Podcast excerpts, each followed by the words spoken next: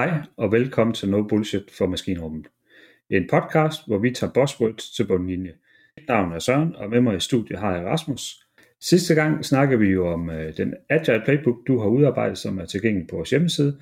Og i dag skal vi snakke lidt om øh, Teams Apologies eller organisationsdesign i softwareorganisationer. Men Rasmus, lige inden vi går i gang, er der sket noget i, i dit arbejdsliv eller din hverdag siden sidst, vi skal høre om? Det er der. Øh, jeg synes, det er alt overskyggende. Det er jo, nu sidder vi i dag øh, en onsdag morgen og, og kigger ind i øh, mikrofonerne her. Øh, og i, i nat, der fik vi jo i hvert fald et forløbigt resultat af, af det her valg, som lige har været her i Danmark. Øh, og det, det har i hvert fald holdt mig vågen øh, langt ud på, på aftenen i går, for at følge med i, hvad der skete. Det blev lidt af en gyser. Jeg tror ikke helt, der er nogen, der helt kan se endnu, hvad resultatet bliver af det, men jeg synes, at det fylder meget øh, mentalt hos mig. Hvad med, hvad med dig, Søren? Jamen, øh, jeg har været lidt mere fokuseret, og men jeg også har kigget på valg, på at lave lidt øh, græskar med min datter. Det har jo været Halloween i, i weekenden og mandag, og så har hun selvfølgelig været til noget udklædningstemtang, og det er jo mega vigtigt at få passet det også. Så, så det har været stille og roligt. Det skal du også Men, have tid til. Ja, lige præcis.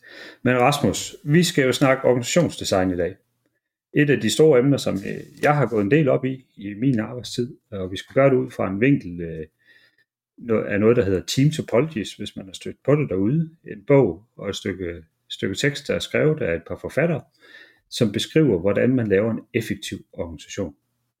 Og kan du hjælpe mig med at sætte lidt ord på, hvad problemstillingen egentlig er, og hvad vi ser derude, for at vi lige kan få, få vores lyttere med ind i, i den kontekst, vi arbejder i?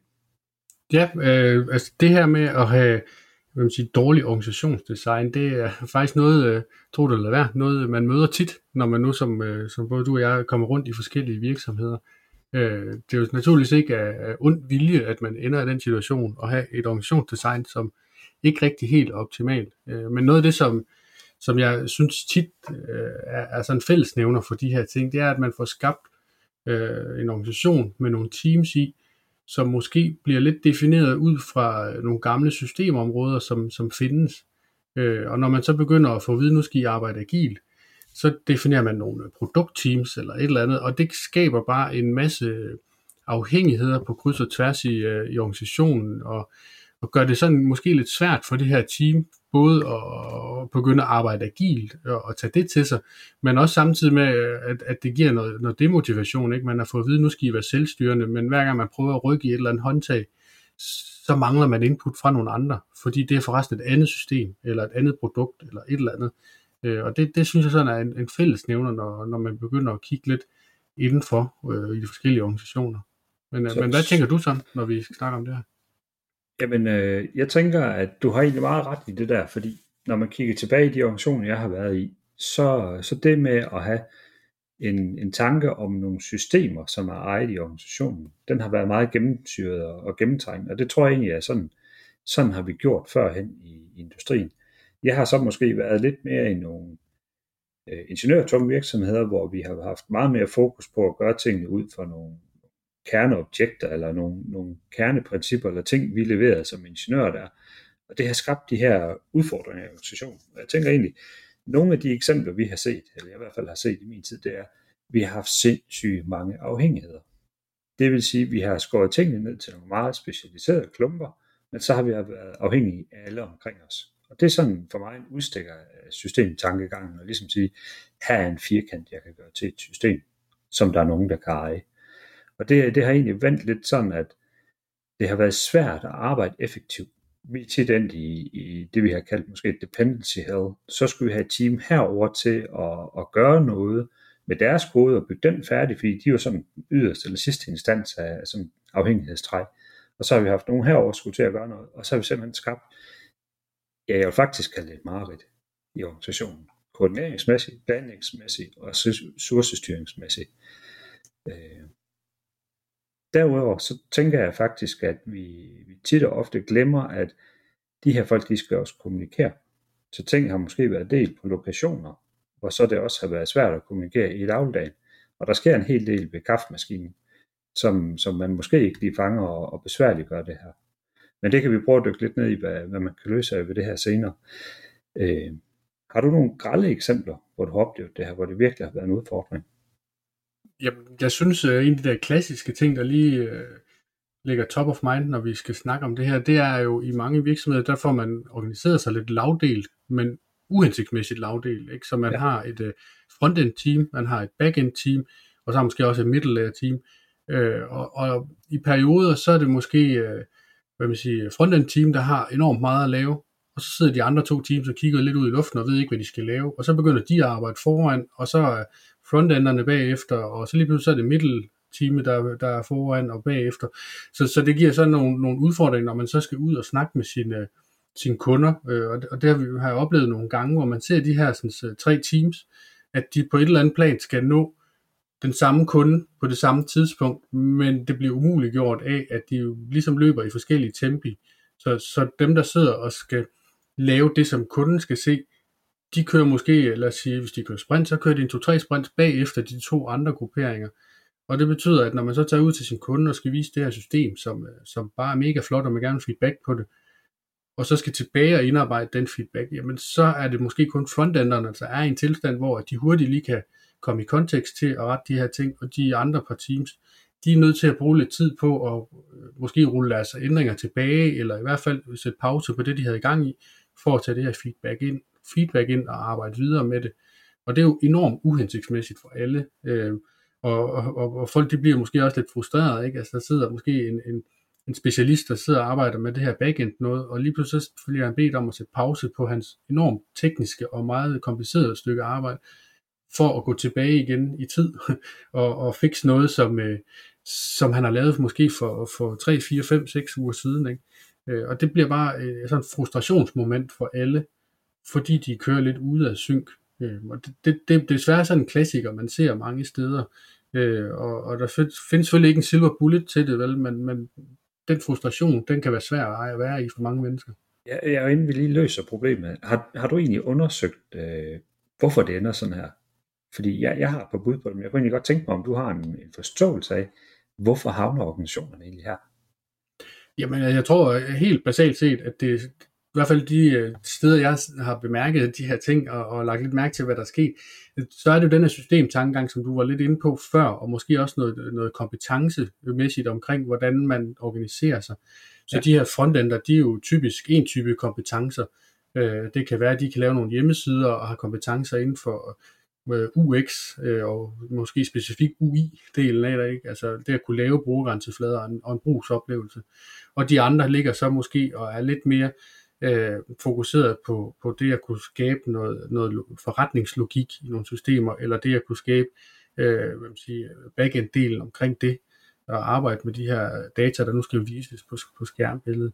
Øh, så, så jeg tror, det er noget kompetencemæssigt, og jeg tror, det er noget, øh, noget, noget omkring de teknologier, de arbejder med, der nogle gange gør, at man siger, vi skal have et, øh, et frontend team, og vi skal have et backend team. Øh. Ja, det er, det er egentlig meget sjovt, fordi det er jo totalt ortogonalt på det, vi prøver. Vi vil egentlig gerne have vertikale, altså søjler, der går fra frontenden så langt ned i systemet som muligt. Og det kommer vi ind på senere, tænker jeg. Men jeg har også hørt det sagt på en anden måde, og det er egentlig et lidt fedt buzzword, når nu vi er ved at, at grave lidt rundt i dem. Og det er det, der hedder accidental architecture, eller accidental architecture by HR. Det vil sige, at vores organisationsforandringer har typisk været drevet øh, ud fra en HR-betragtning om, hvor mange folk man har under sig, hvor sidder de henne, hvad er det for nogle faggrupper, og hvordan kan vi putte dem ind under en leder, så det giver mening for en HR-perspektivering, frem for en tanke om, hvad er det egentlig for et system, vi skal realisere, eller ikke engang et system, kan man sige, hvad er det for et produkt, vi skal realisere for kunden i det setup, vi har her. Øh, typisk så har jeg også set, at øh, forretningsfolk er stærkt adskilt fra, fra de tekniske teams, fordi det er jo farligt. De forstår jo ikke hinanden. Altså til julefolk skal de godt sidde ved siden af hinanden og, og hygge sig og, og spise det flæskesteg sådan. Men når de er ude i organisationen, så skal vi have skilt det der ad. Og det er jo egentlig, fra mit perspektiv, hvad vi prøver på at undgå, basalt set, med meget af det, vi gør i dag, og hvor vi er på vej henad. Øh, så jeg har, jeg har lidt på fingeren på, at øh, det her, det er også, som du siger, nogle folk, som måske ikke helt forstår, hvad det er, vi organiserer. Man får måske ikke taget nogle tekniske folk med ind i en reorganisering og så får spurgt om, hvordan giver det mening at dele det her op. Og så kører man sådan en top-down approach. Det kan i hvert fald være et af emnerne. Jamen, og nu siger du reorganisering, ikke? fordi det er jo også noget af det, man jo så ser, og specielt hvis man så også putter noget HR ind over det. Ikke? Men, men altså, at man så for eksempel i den her organisation, som, som jeg lige nævnte før med de her tre teams, så ser man måske lige pludselig, at de her backender, de er håbløst bagud, og så øh, begynder man at reorganisere mod det, enten putte flere folk i hullet, eller splitte teamsene op, eller hvad man nu end kunne finde på, ikke? så man begynder at prøve at lave lidt symptombehandling på det. Øh, Øh, og, og det er jo, hvad man siger, igen imod nogle af de principper, vi gerne vil arbejde med, det her med at have faste, stabile teams.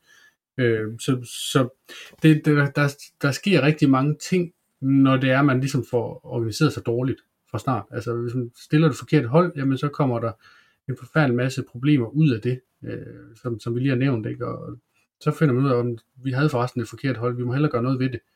Øh, ja, den problemstilling, som du beskriver her, det er jo faktisk en, vi har, har set for rigtig lang tid siden.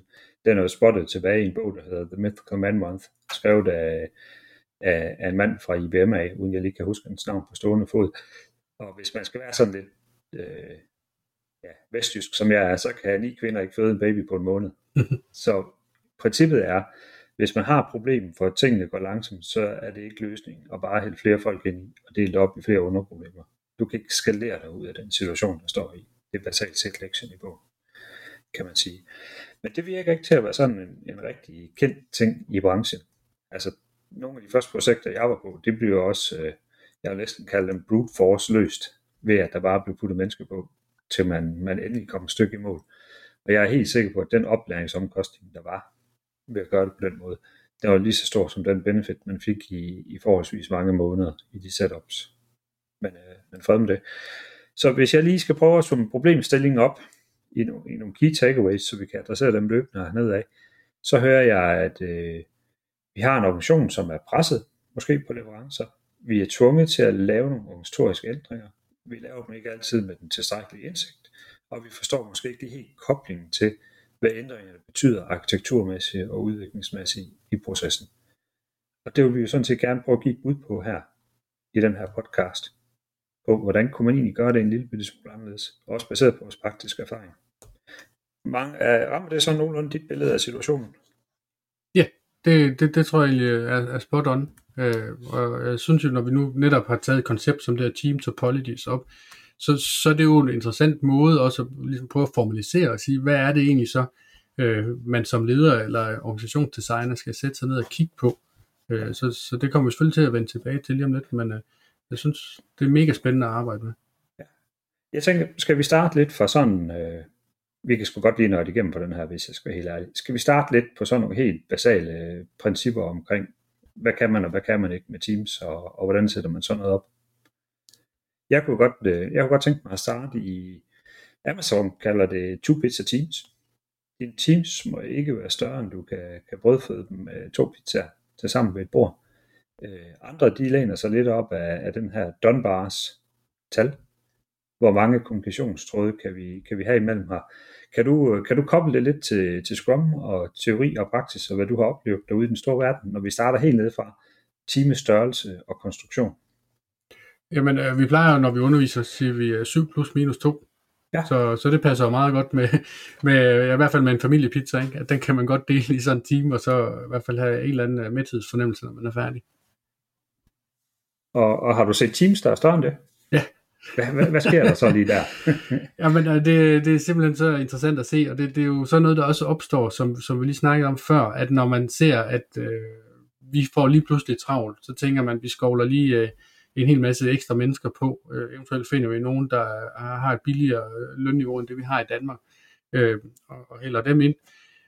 Og så kan man jo se, at, at det bliver bare for mange mennesker at forholde sig til. Øh, helt lavpraktisk, hvis man nu kører Scrum og har daily stand-up på et kvarter, at folk falder, falder fra, fordi ja. i løbet af det her kvarter, der når de simpelthen fra Herodes til Pilatus ind i sådan en, en boble, hvor at der er nogen, der fortæller om noget, som de ikke kan forholde sig til, fordi de sidder med nogle helt andre problemstillinger, fordi man netop har skældet så meget op, øh, og det bliver enormt ineffektivt. Ikke? Og specielt den her øh, kaffesnak, som i forvejen er svær at køre via Teams, eller hvad man nu bruger af online medier, den, den dør også fuldstændig, fordi det kan være svært måske at finde ud af, hvorfor skal jeg egentlig snakke med den person, der sidder derovre, fordi han laver alligevel noget fuldstændig andet, og vi sidder ikke på samme lokation. Øh, ja, og så, så, så er det jo først, man gør jo, ikke? det er, at man skal lige de her to teams i to halvdele, ikke? Jo, jo. Så har man løst den opgave. Ja, i frontend og backend. Lige for at træde lidt sarkastisk i, ja, det kunne være en god måde, eller noget middleware, noget et eller andet, ja. øh, på, på den måde. Okay. Jamen, jeg, jeg, har, jeg har også øh, set de her ting ske. Jeg har også set Teams blive for små. Og så, så mister man omvendt, du sagde 7 plus minus 2 i, i Scrumbogen, og det passer rigtig godt sammen med, med den mængde af mennesker, man kan holde i en nær relation til det her Dunbars tal, hvis man slår det op. Og hvis man bliver for små, så får man lidt bredt, for, for lidt bredt i teamet. Det vil sige, så har man ikke nok muskler til at kunne, kunne stand inden for hinanden og, og ligesom løfte som et team. Og så synes jeg også et vigtigt aspekt, som, som vi skal berøre, det er, øh, der er sådan lidt en anerkendt model, der, der går på, at man er storming, forming, norming, performing, eller hvad rækkefølge de nu kommer i. Og der er også nogen, der begynder at snakke om adjourning. Mm. Og når man ændrer på de her teams, så sætter man faktisk teamsene tilbage i den proces, og de skal genskabe deres effektivitet i processen, fordi de skal genopbygge en fælles arbejdsramme, de skal genopbygge en forståelse af, hvad er det for nogle opgaver, de skal løse, de skal have måske noget tryghed tilbage, hvis det er kommet sådan lige pludselig, at hov, nu skal vi gøre noget her i organisationen.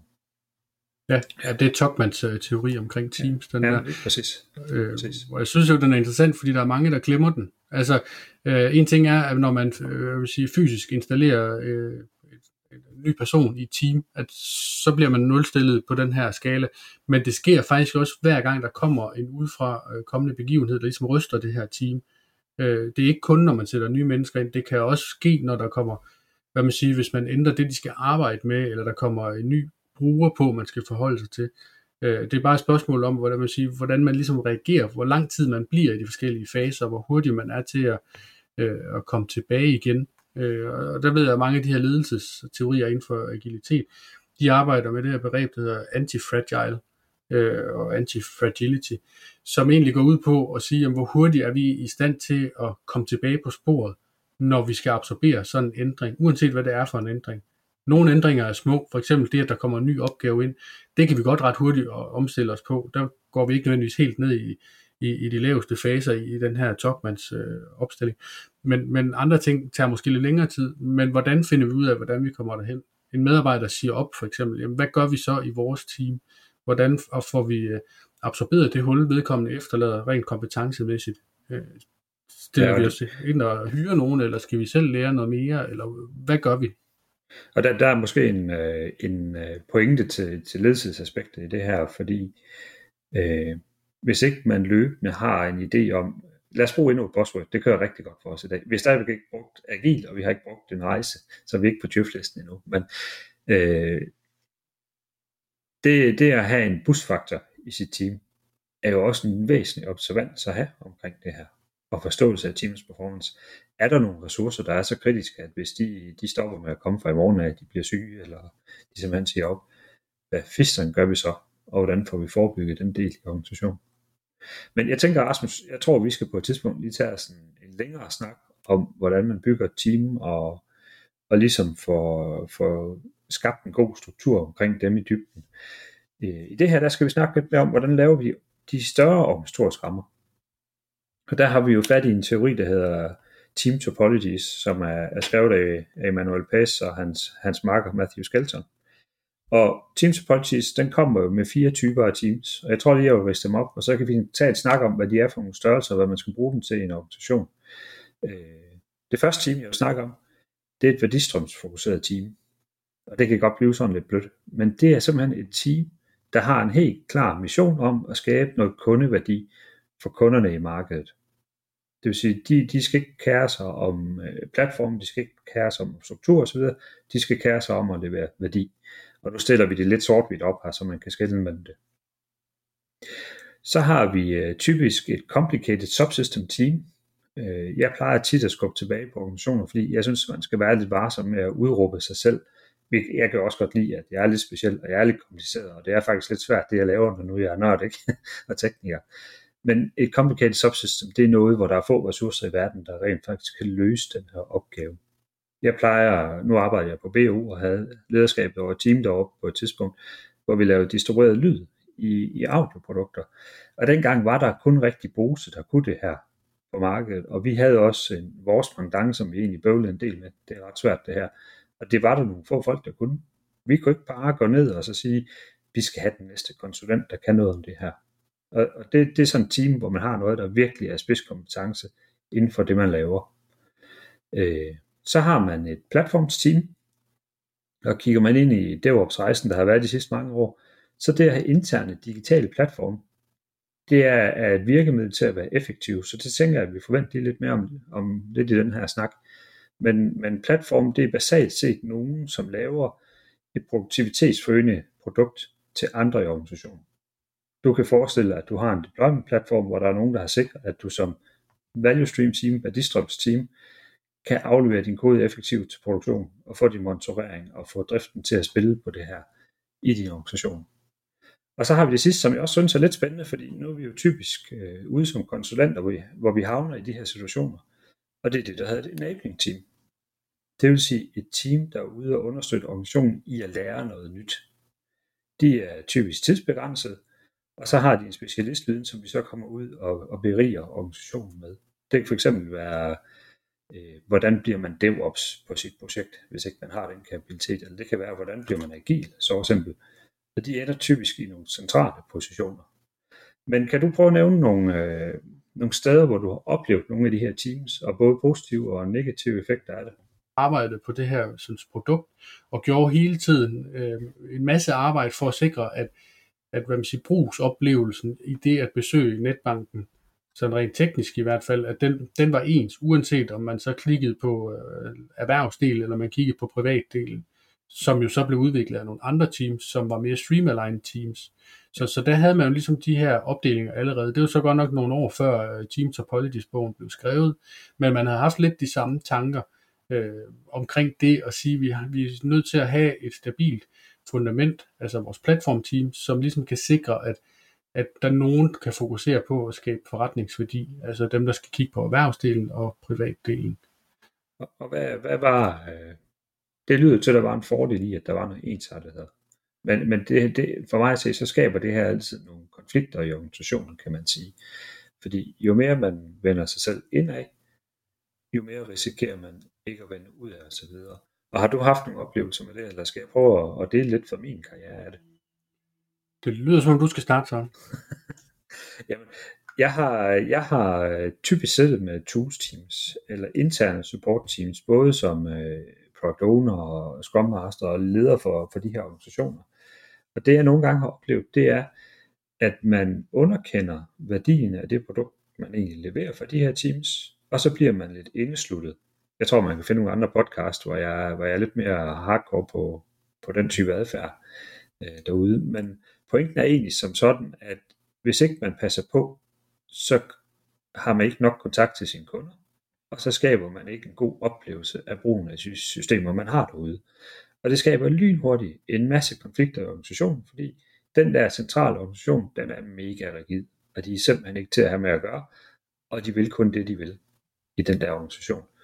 Og så kommer der hurtigt øh, sådan lidt en, en frem tilbage kultur, hvor vi kan heller ikke få det her, det der, det duer ikke osv. Det er i hvert fald en af de store konflikter, som jeg typisk har mødt, og, og jeg har også mødt dem på tværs af, af klassiske IT-organisationer og andre.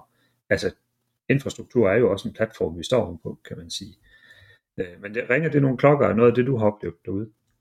Ja, altså jeg kan huske sådan en helt øh, lavpraktisk og konkret eksempel, faktisk lige fra Danske Bank her også, det var, at det her sådan, platformteam, der skulle lave øh, øh, webplatformen, som man skulle arbejde på i de andre teams, at de indførte øh, noget så simpelt som en ny måde at lave en øh, drop-down på, som så galt globalt set i hele, øh, hele Danske Bank.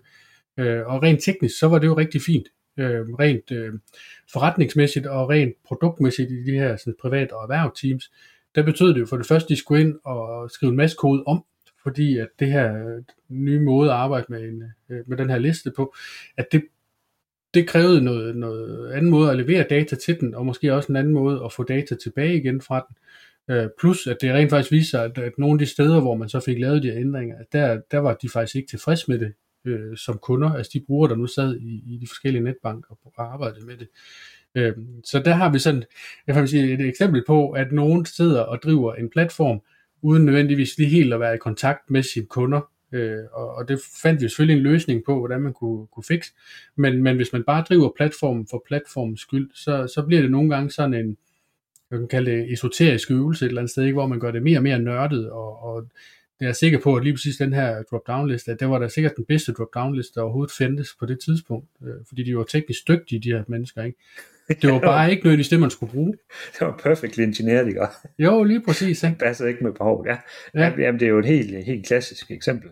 Og, og hvis vi vender lidt tilbage til, til min tid, jamen så, så har jeg jo oplevet, at der var nogen, der har haft lange lister af frustrationer bygget op i organisationen, når jeg kom ind. Det kunne være sådan helt bag, hvor der stod, det her virker ikke, det her virker ikke, og det her det stinker, og det her det kan man ikke, osv. Og, og easy fix til den del, hvis vi skal give nogle gode tips til vores øh, lyttere, det er simpelthen at tage, nu i min situation, så havde jeg en produktejer på og en Scrum Master og noget. Jeg tog en organisation i hånden, og så gik vi ud til vores kunder. Og det, det kan lyde helt åndssvagt banalt, men bare det, at man besøger dem måske ved 14. dag eller en gang i måneden, og har en løbende dialog om, hvad er det egentlig for et produkt, vi leverer?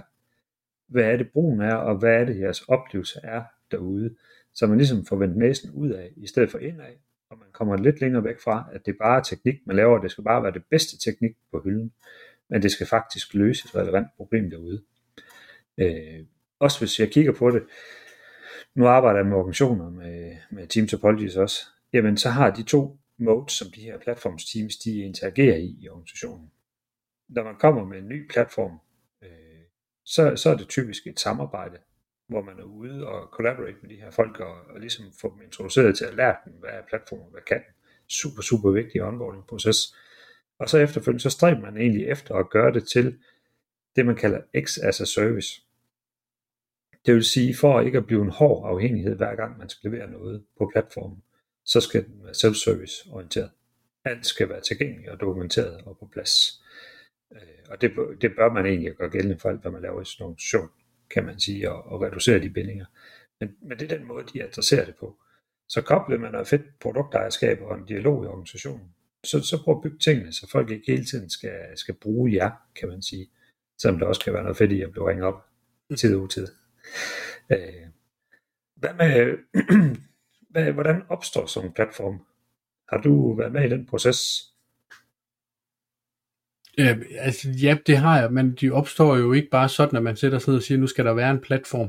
I hvert fald ikke øh, min oplevelse af det. Øh, det, det der, hvor jeg har set, at man ligesom har skabt en platform, det har, det har været i nogle af de her øh, produktteams, øh, som måske har været organiseret øh, situationstegn øh, forkert, øh, mm. som lige pludselig finder ud af, at for at de kan arbejde videre, så er det måske øh, vigtigt for dem at arbejde over i nogle nye teknologier, og måske tage noget, øh, lad os sige, at de er de første i organisationen, der begynder at arbejde med, med cloud-løsninger for eksempel, eller noget af den stil, jamen så er de nødt til måske at være de første på det her område, selvom de er øh, et stream-aligned team i, i den, her, den her teori. Og så bliver man jo stille og roligt find, hvad man siger, opmærksom på, at der er nogle kompetencer, man er nødt til at tilegne sig for at kunne øh, lave løsninger til, til noget cloud. Og så over tid finder man så ud af også, at driften af det her bliver lige pludselig måske øh, hovedfokus for dem, i stedet for at, at arbejde med produktet. Og, og så er det jo der, man bliver nødt til at trække en streg i sanden, og så finde ud af, hvad, hvad skal vi egentlig? Altså skal vi øh, tage det med ind i, i vores del af produktet, øh, som man måske i hvert fald klassisk vil gøre, eller skal vi splitte det ud og så sige, så vil vi gerne have sådan et team, der kan stå for den her platform fremadrettet og drive ja, platformen for os. Og hvad der, altså en af, en af de måder, jeg tænker på, hvad, hvad driver den beslutning, hvis du kan følge mig ikke Mm. Altså en af de ting, som, som jeg har arbejdet med, det er, det er den belastning, teamet har i bredden af de ting, de skal understøtte. Så når man er et lille team, hvor man har sin egen byggepipeline, og man har sin egen værktøjskade, sin egen server osv., så tager det faktisk en, en hel del kræfter at følge med i og skulle holde det her opdateret, samtidig med, at man skal skabe værdi i, i kundens favør, kan man sige.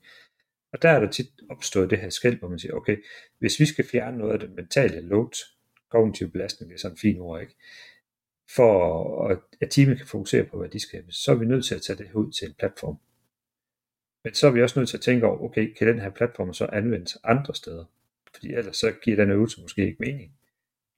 Altså en, en platform, mm. der bare er, er et team, der anvender, det er jo sådan set bare et, et produkt, kan man sige, ja. og ikke en platform. Øh, På BO oplevede jeg også en øh, spændende transition. Jeg var der i den periode, hvor det gik relativt hårdt ud over den virksomhed, og vi havde mange fyringsrunder osv. Men der gik vi efter en øvelse, i hvert fald inden for softwaredelen, der hed, hvad er det, vi er gode til?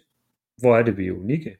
Og hvad er det, vi kan købe andre steder fra? Og så skabte vi simpelthen nogle, øh, man havde også platform tidligere, det var ikke et nyt begreb på BO, fordi de er jo meget ingeniørtunge på den måde, men så skabte vi simpelthen en, en audio-platform og en videoplatform, og så skabte vi nogle kernekomponenter, som vi tog på tværs, vi kunne realisere kundeværdien med.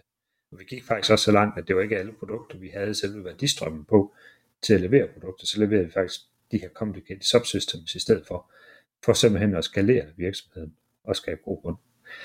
Øh, der er et sidste team, vi ikke har rørt, som, øh, som er vigtigt for dig og mig. Enabling teams. Hvad med sådan nogle? Hvad, hvad går det egentlig ud på i en moderne softwarevirksomhed? Jamen, øh, det kunne jo være nogen, som øh, sikrer sig øh, hvad man sige, fremtidens udviklingsplatform.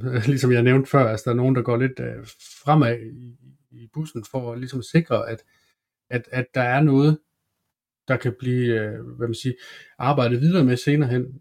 Det, det lugter jo en lille smule af det her safe-koncept, der hedder enablers, hvor man kan have features og enablers. Og enablers, det er i hvert fald i safe-terminologien, det er jo noget, der ligesom skal klargøre, at man kan bygge en feature efterfølgende. Og, og det er så også det, sådan et enabler team vil arbejde på. Det er at skabe hvad man siger, en, et, et fundament for, at man ligesom på et senere tidspunkt kan gå ind og levere noget, noget kundevendt løsning. En, en anden øh, instans, jeg også har, har mødt det der i, det er jo typisk de her øh, agile coach teams, for eksempel. De skal lære organisationer at være agile de er bare i min optik nogle gange en risiko. Forstået på den måde, at når vi laver øh, fagspecialistgrupper, om det er arkitektur eller test eller et eller andet, så skaber vi reelt set en flaskehals i organisationen, fordi vi opbygger viden i en, i en eller anden form for afdeling.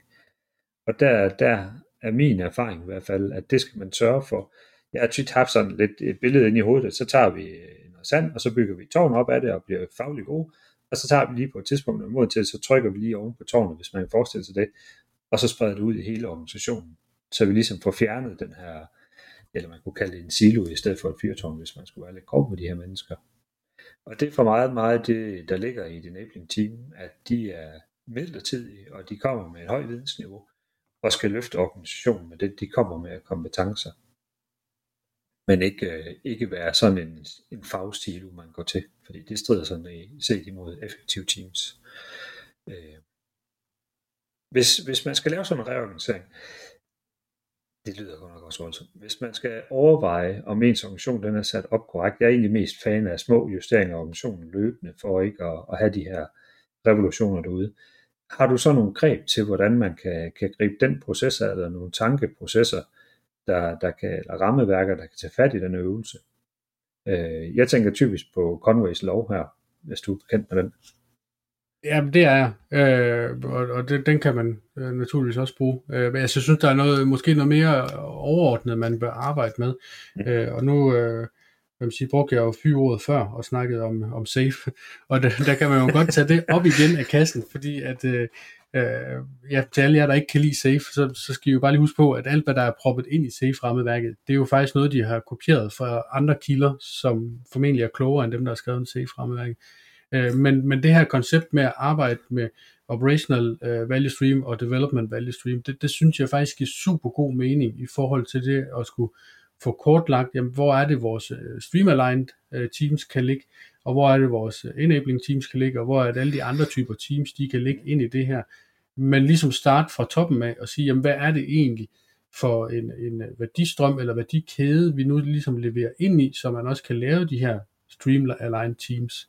Og få fokus på, på alle de andre grupperinger. Øh, så er det godt ske, at man ikke kan lide hele safe for sig. Det er sådan set underordnet, ikke? fordi at det at lave en value stream, det, det kan man også bare kalde, at det kom fra Lean eller fra alle mulige andre steder. Øh, det, det, det er jo bare et koncept, der kan give os en, en indsigt i, jamen, hvor er det, vi ligesom rammer nogle kunder, og hvad er det, vi rammer dem med, og hvad er det, vores kunder forventer. Og så kan man begynde at kigge på organisationen bagefter. Og så er det så Conway og de andre ting, der giver mening. Ja, tapper man ind i, i vores tidligere podcast om Transformation Leadership, så har man også hørt, hørt, vi har snakket meget om, hvad er det for et why, vi har her. Kunne fortælle krystalklart, hvad er det, den her organisation, den eksisterer for.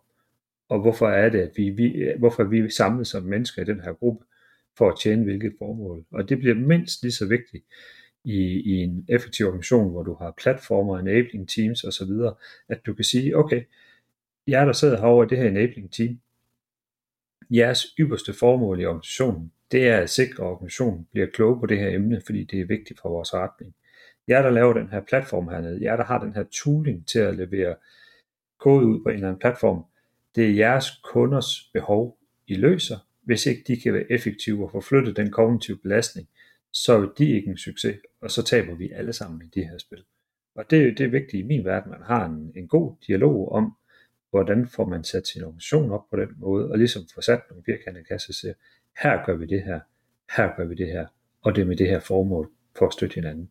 Og der synes jeg egentlig, at de her fire typer team, som, som vi udkalder i Team Topologies, de giver rigtig god mening. Og så understøtte med den evidens, vi har set igennem øh, industrien i, i de sidste, jamen i hvert fald 10, 5-10 år, og den trans, transition, den har været i i den periode.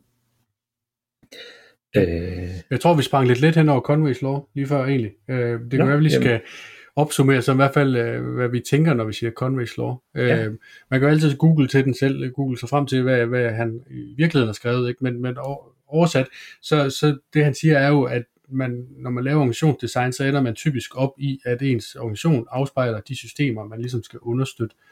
Øh, og deraf kan man så også forstå, at hvis man har en øh, spaghetti-struktur i sin organisation, så er det typisk, fordi ens system også har en spaghetti-struktur.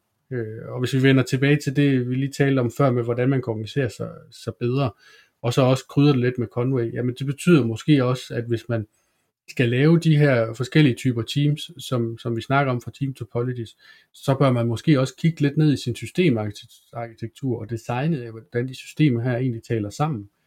Øh, skal vi ind og jeg ved ikke, udbyde nogle services i stedet for at, at, at hive mm. hinandens kode direkte, eller hvad er det, vi skal? Det, det bliver nogle gange lidt mere øh, teknisk øvelse, end øh, hvad man siger, mange klassiske agile coaches synes er sjovt, og det er der, hvor det nogle gange gør lidt ondt, og man så kan springe lidt hurtigt hen over det. Ikke? Øh, så, så det kræver lidt, at man også har forståelse for den del, fordi det er nemt nok at gå ind til et team og sige, i skal bare producere det her produkt, I skal være et produktteam, ligesom vi talte om øh, i gamle dage, før man begyndte at indse det her team topologies. Det svære der var jo bare, at der findes måske ikke nogen systemportefølje, der er mere end et par år gammel i hvert fald, hvor det giver mening at klippe et produkt ud af det. Øh, specielt hvis du tager den finansielle sektor, øh, som jeg har været en del rundt i, øh, så ligger rigtig meget af det, øh, hvad man siger, logikken jo nede i en mainframe, som hvad man siger, var datidens svar på en cloud. Øh, og, og der er jo ikke noget ondt i den måde, koden er skrevet på. Den er bare skrevet til nogle bestemte måder at arbejde på. Det var den i hvert fald der, da jeg var udvikler for, for snart en, en 10 år siden at der, der var al kode jo optimeret mod at skulle køre om natten i de her batches, ikke? så der startede den jo fra en ende af med at løbe alle kunder igennem, og så var den færdig på et eller andet tidspunkt. Ja, og jeg og tænker, i den, i den proces, der, jeg, jeg er meget enig i det, betragtninger, du lægger for dagen. Jeg prøver også lidt til at, altså nu kommer jeg lige til at ride en kæphest her, fordi jeg kommer lidt fra den baggrund.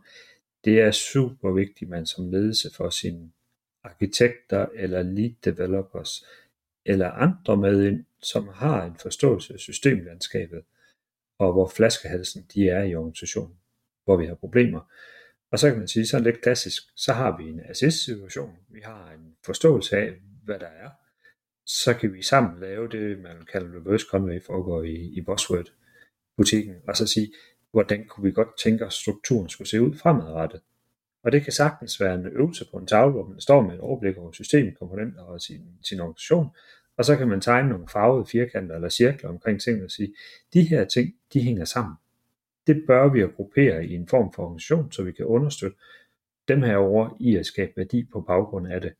Og ligesom få, få lavet en omvendt struktur, hvor man siger, her vil vi have nogle skillelinjer, her vil vi have nogle bløde bindinger, her vil vi have nogle hårde bindinger, og så ligesom få ryddet det op. Jeg kommer egentlig til at trække på, på smilbånden, når du snakker om safe, fordi øh, jeg har også øh, været del af et safe setup, og jeg mindes med, det er nok sådan lidt ja, sarkastisk, men jeg mindes jo den der væg med gule sadler på og røde tøjsnore imellem, hvor man kunne se, hvor mange afhængigheder der var kryds og tværs af alting.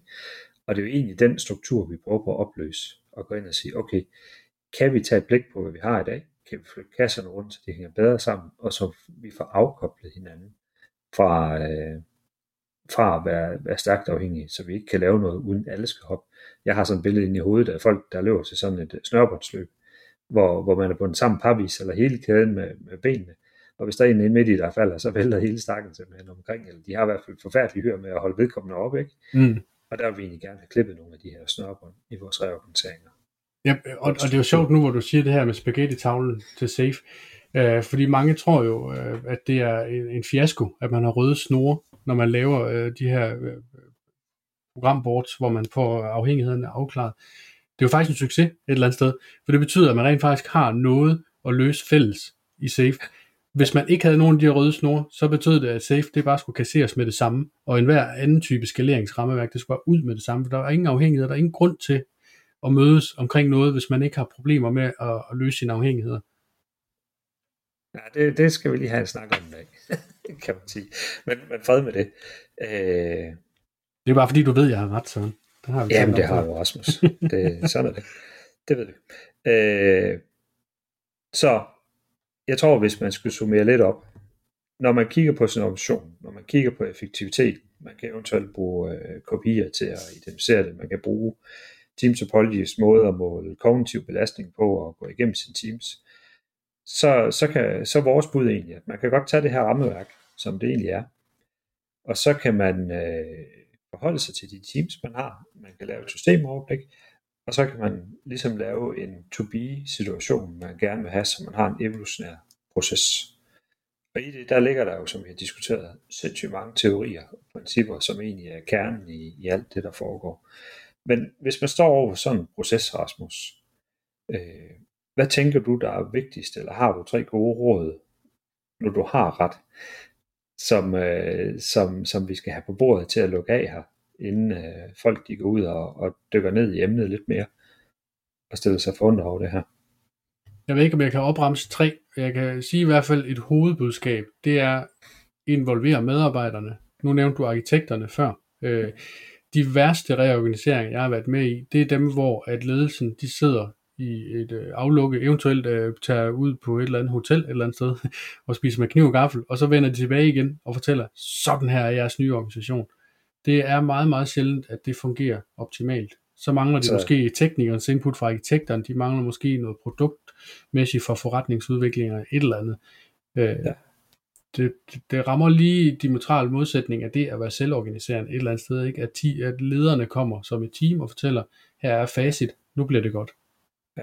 Så lidt ligesom, øh, når man efter et valg sætter sig ud i det sorte tårn, ude ved Københavns Lufthavn, og lige strikker sådan en regering sammen der. Det, det er sjældent, det går godt, selvom der kommer mange tusind sider ud af det. Det tænker jeg. ja. jeg, jeg tænker, øh, jeg tænker have mod til at være øh, evolutionær, i stedet for at være revolutionær. Så det vil sige, i stedet for at vi, vi lægger op til nogle store forandringer, så løbende have et billede af, hvad er vores organisatorisk performance hvordan står vores teams, og gør det en del af, af hele den måde, du, du egentlig reviewer din organisation og din performance på.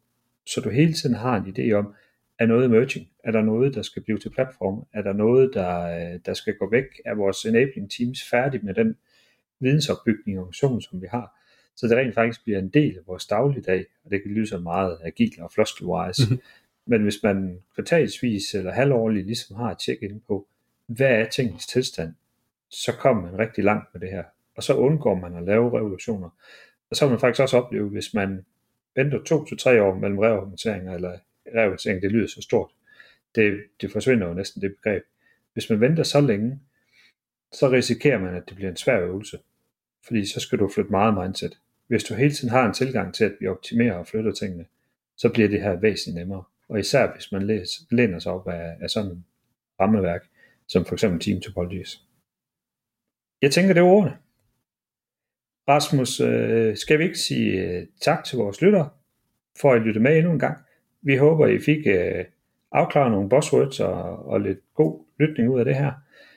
Næste gang, så vil vi tage et kig på, øh, hvordan man skaber gode cross-functional teams. Faktisk lige dykke den tand længere ned og sige, okay, når vi har den her struktur, vi har billeder, hvor vi vil hen, hvad er det egentlig, vi skal gøre for at komme godt på plads? Og vi har jo løftet låget lidt i dag, men øh, lad os bare lige nå den totalt igennem. Og så vil vi egentlig gerne bare sige tak for i dag, og på genhør.